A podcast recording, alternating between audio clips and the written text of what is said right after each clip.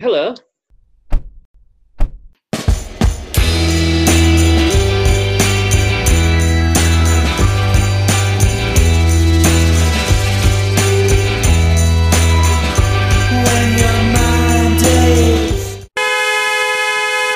Well, good evening, Graham. I'm sorry for the delay. It's um, technology is threatening. It's not even snowing yet to complicate matters. Um, firstly, just a health report. How are you feeling? Pretty shocking. Not as bad as it was on Tuesday when I got sent I home mean, from got- work, but uh, not good. I, I was curious because you got sent home from work. Now, of course, in the modern era where everyone works from home, it'd be quite interesting to be sent home from work when you would be already at home. So, be sent from home to home. Well, no, because my connectivity at work is is rubbish, so I can't really work at home. And also, I, I can't really work just on a laptop. I need the screen and the keyboard and the mouse Oh, yeah, and yeah, yeah. blah blah blah. It's it's all a Yeah. big hassle, and also there's no point in being a Harrogate journalist writing about Harrogate and sitting in your little spare room in your little cul-de-sac. That makes know, no Graham, sense whatsoever. Anyone would think you want to be a journalist in, in, in the proper tradition of going out seeing people. That'll never, that'll, Yeah, no, that- it's, you know. it's bit old school. it certainly is. Now, good evening. Why am I coughing? Don't know. Now, Fairport, con- you've had a Fairport convention with Fairport Convention. What, Simon Nicol or someone else? No, Simon Nicol, the guitar player, is the last founding member still in the He band. is, he joined in exactly. '67 when he was just 16 years old, along with Richard Thompson and Yeah. Ashley Hutchings. And, and the Fairport Convention, as you know, legendary folk rock band. They're still Mm. touring, and they're Yeah. coming to Harrogate uh, in early February. Where are they playing this time? So, uh, they're all Hall and Harrogate, so they're still it's a big venue. So Mm. they're still impressively doing well. But uh, interviewed them the fun thanks to the Harrogate Advertiser. yeah. And uh, he, he was a great bloke, but I think he got the wrong end of the stick when I was interviewing him. That never, Graham, has happened with you with anybody I can think of. So, in Well, the case of was- how did you manage to upset him? Uh, sorry, how did you manage it's to upset you to him? say, Charles. And I don't know what's going wrong. I, I'm I'm Well, far better. I'm, I'm far better than I've been, so I've no idea where I'm getting this tickling cough. Mm. He was a very chatty fellow. You, you Yeah. would think, you know, he was a young guy. But because he's very chatty, he didn't wait for you to finish your questions. So I had a long, Ah. ambling question early on, in which I referenced the bootleg Beatles, who I've interviewed all the John Lennon's have ever had. Mm. Now, the bootleg Beatles are still going strong, having formed in 1980, but they have Mm. no original members. I was going to No. cross reference that to Fairport and mention how you can still be a great band and still keep going without hardly any original members. But he didn't let me Yeah. get to that point. So then he started talking about how Fairport Convention weren't a tribute band. And I thought, minute, I never, I never said you were a tribute band. But he Oh, hadn't dear. given me the chance to get to that No. point in the question. So it, it, it went well. He, he said it was a good interview at the end of it. He, he said it was really enjoyable, etc., etc., etc. I But think the I, I message, kept wondering why he was going about tribute bands. Then I realised because it was you Hmm. did a long-winded question. Fatal thing in journalism to ask a long-winded question, of which I'm often guilty. And what tends to happen at the end of it is someone goes, Yeah. yes, that was a really good point. I should have put it that way myself." And you've got to, you've got to, you'd think after all these years of journalism, I would remember to keep questions short. Well, no, because I refuse to like you know knuckle down, buckle down, and ask obvious questions. You'll you never get me doing that. So I, I'm not going to do that. It's just that when you've got someone who's bright and articulate like Simon Nicol, Mm. he just doesn't wait for you to get to the point. So he, so he leaps in, which makes for a good interview. But on this occasion, he got the wrong mistake. But he, Got he the was a wrong end of great the bloke in there. Mm. At one, one point, he said like you know we, we've never been slaves to our past in Fairport Convention, and then he paused and says, and it helps we never had any hits, which I thought was a good line. Who who is with him in the current lineup that we might know? Well, it's, it's, it's most of the band are quite stable. I think most of the band's been there for like at least 15 years. But yes. on, on Mm. the tour coming up, because the drummer uh, just recently left the band, he's got Dave Mattacks back, who, of course, Yeah, joined Convention in 1969. So he's almost original. exactly. So, so there'll be Mm. two almost originals in the current lineup of Fairport Convention Mm. touring live. Mm. Mm. Now, um, they run their own festival, of course, as well, don't they? Um, Crop Ready. Property, yeah. Mm. Crop Ready, is that Mm. how it's pronounced? Not Crop Ready, Yeah. which is an instruction No, to no, no. farmers. Crop, crop Ready. No, no, no. Oven Crop ready. ready. Start, start baling. Yes. Start thrashing. Oven ready festival. which um, I mean, it, it, it's as it's as successful as a festival can be within that folk world, uh, and I don't mean that in a in a in a negative way either, because actually, you know, that we've seen just how successful Kate Rusby's festival up here under the stars has become. There's a definite, and we know the long running Cambridge Folk Festival. This is there's a there's a great following for for this. So it and, and of course it's fair to say probably actually their festival's got the greatest of all the followings in the folk world. Well, it helps that they've always had quite Catholic taste. I mean, yes, the band itself was always quite open to change and mm. open to new ideas and open to different forms of music. So they've never been a straight folk band, and hence no. that helps the festival itself. Well, they're often credited but with I did, creating. I, did uh, yeah. I mean, uh, did you talk to him about you know because they're associated with with in many ways creating folk rock, a sort of genre within folk. Did did you chat to him about that? Well, no, because they've constantly evolved. And if you listen to their 1960s albums, all of which mm. are highly regarded, the early 70s ones, yeah, no, no two albums sound the same. So no. I, I know he says they invented folk rock, which is partly true, but they didn't invent one sound. In fact, he, he agreed with me that the reason they were still going strong after all these decades is because they don't stand for one thing. They don't represent one sound. Mm. So to call them folk rocks almost like to underestimate them, really. Yes, it, it, it's to pigeonhole in a too simple way.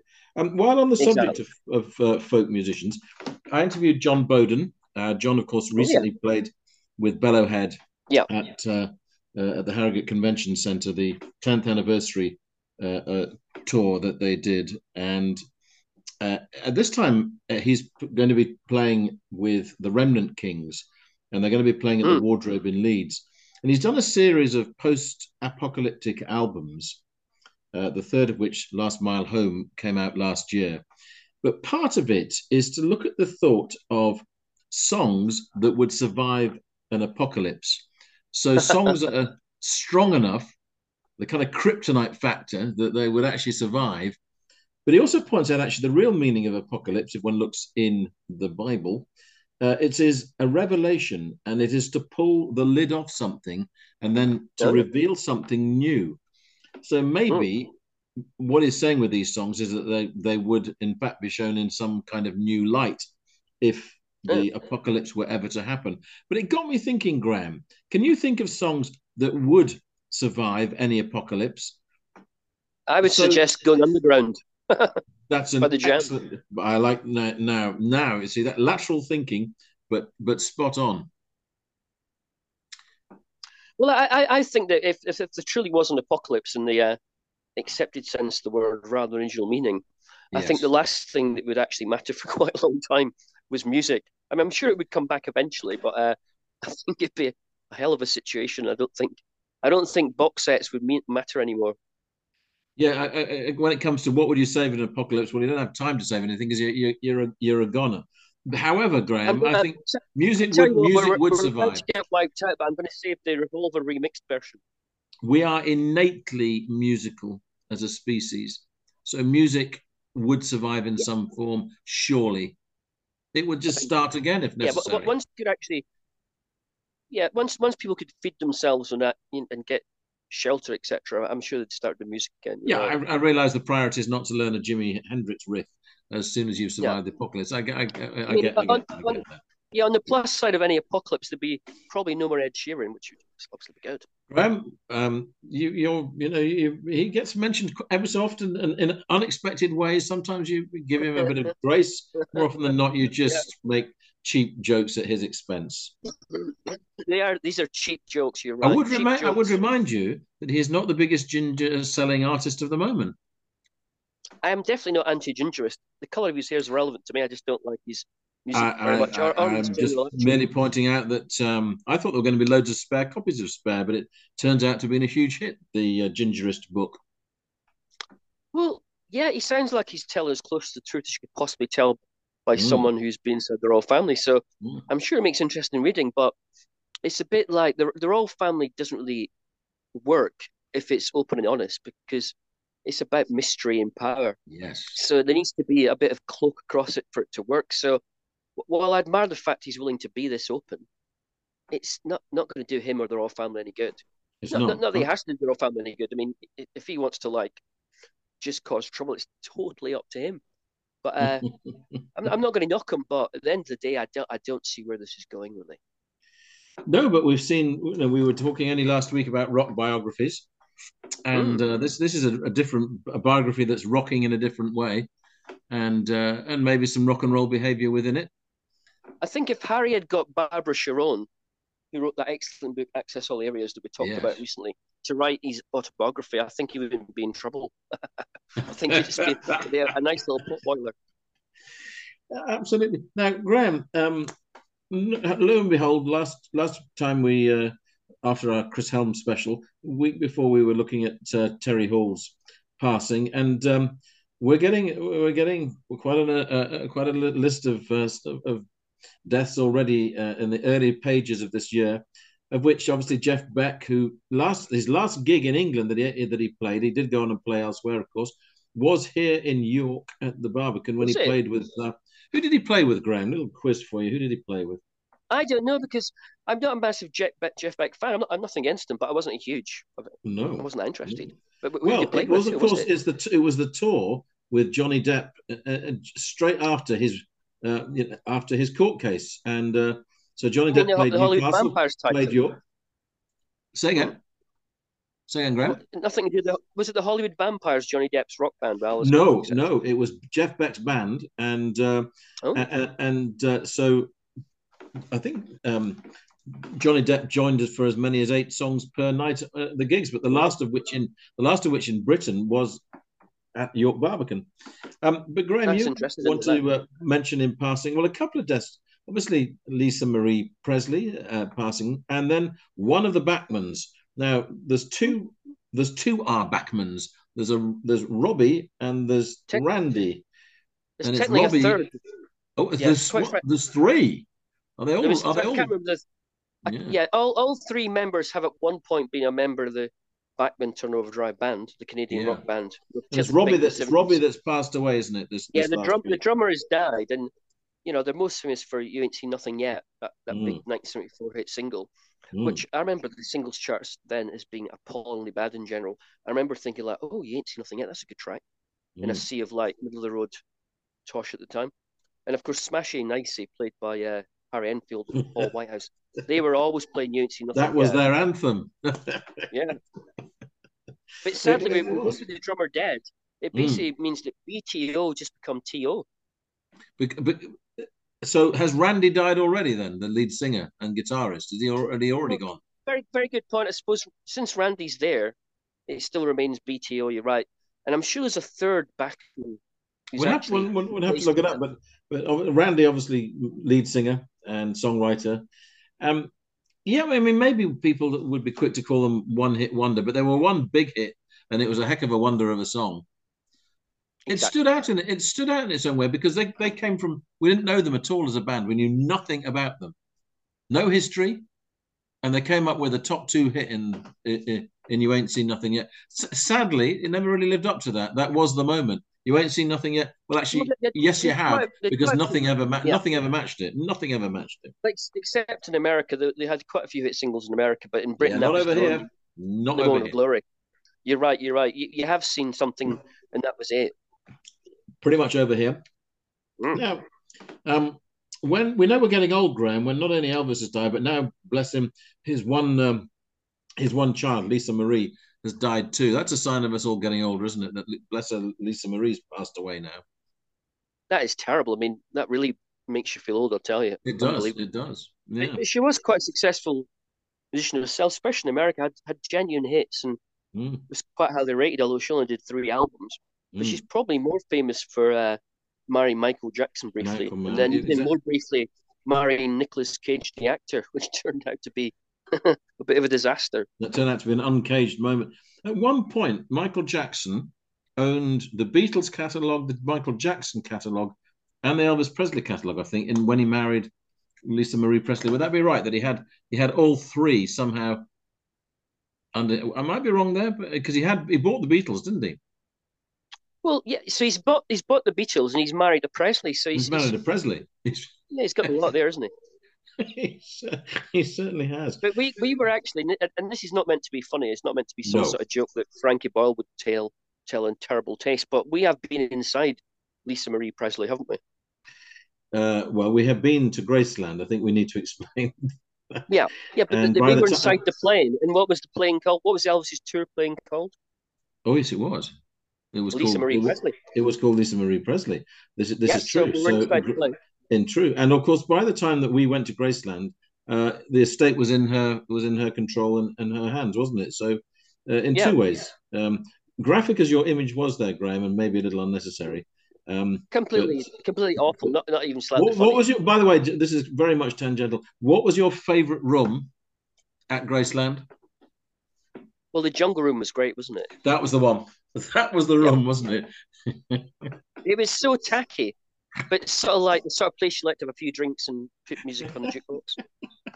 it, it, was quite small as well. The amazing it, thing about that was the is, surprise. Is the that was the rooms surprise, are all small. There's, there's not yeah. a single big room really in Graceland.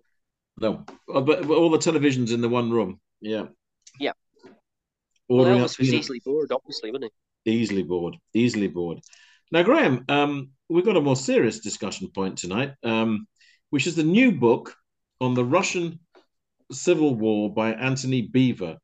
Um, when it comes to starting a year with some light reading and something entertaining, no, Graham's gone gone in deep. I mean, there's a, there's a Russian war that's troubling rather more of us at the moment, Graham, than the Russian Civil War. But I'm just wondering yeah, what persuaded you to think Maybe maybe that's what's nudged you into looking at the Civil War. What on earth has well, made you want to read about this?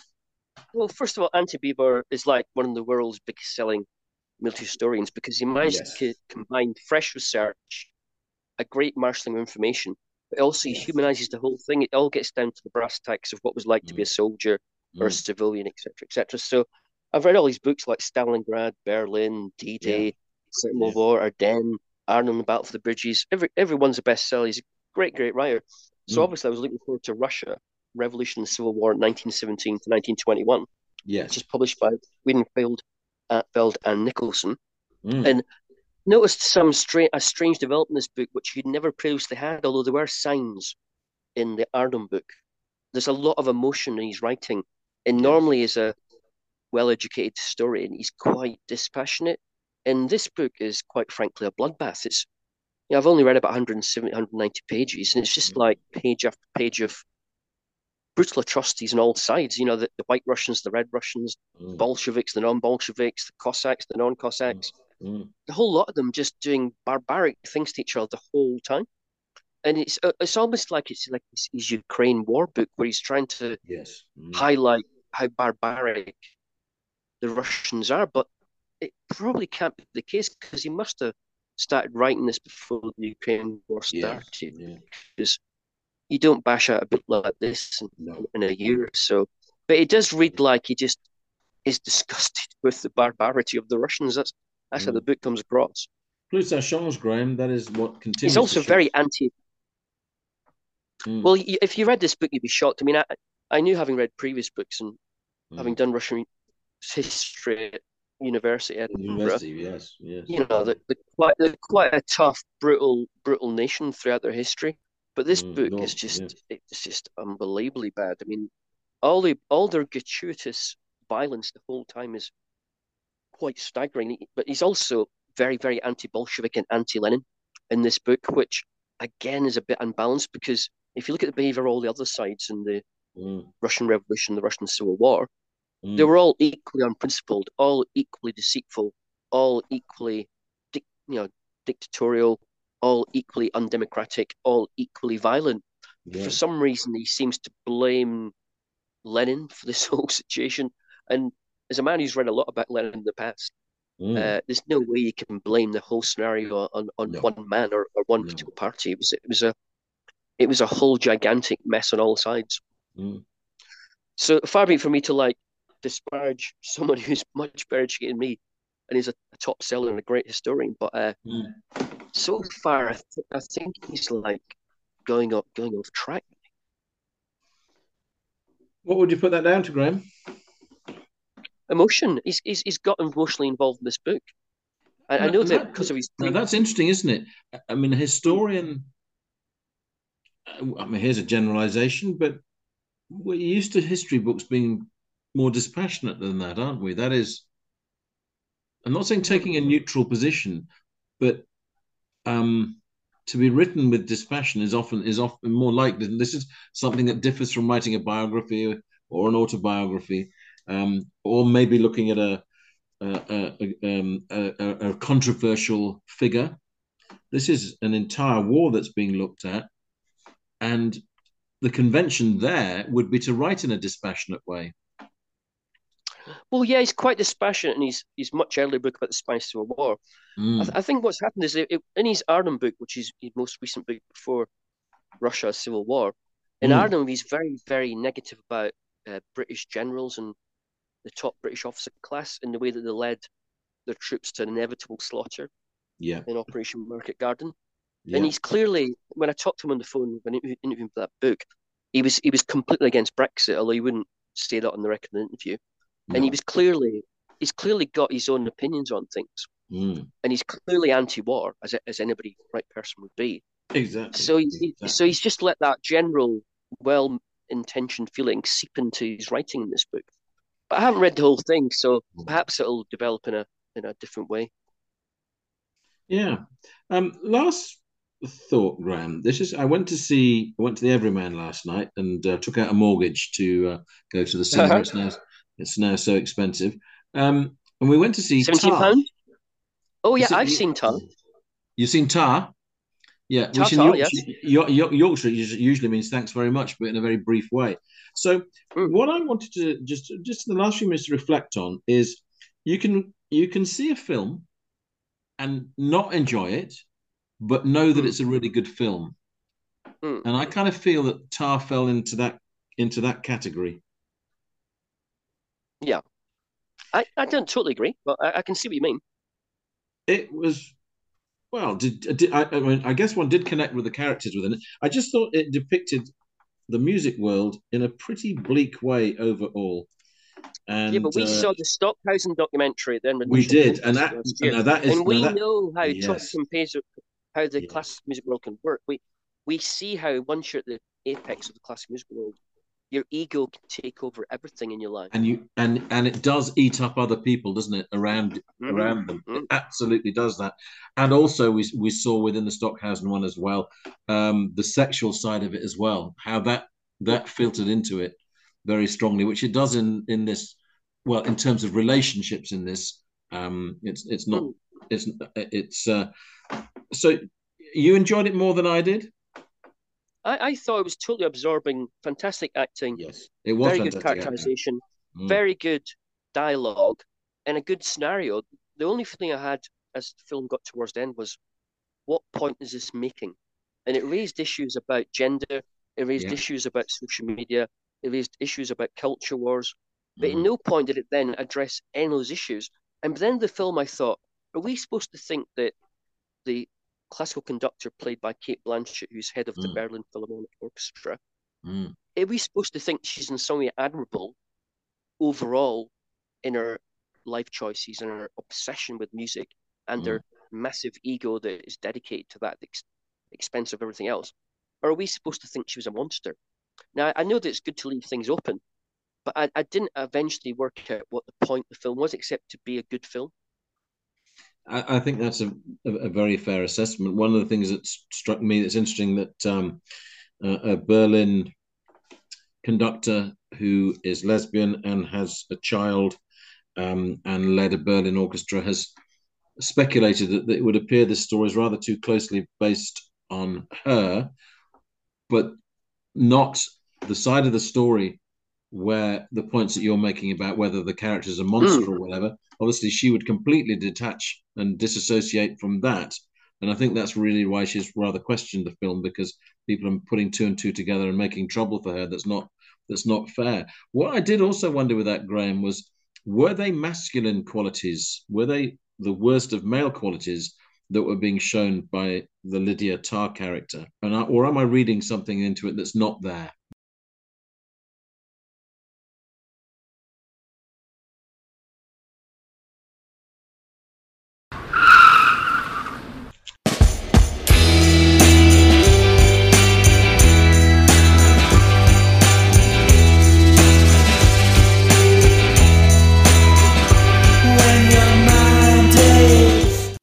Listening to the podcast Two Big Egos in a Small Car. Your hosts were Graham Chalmers and Charles Hutchinson. This was a Baltic sub production.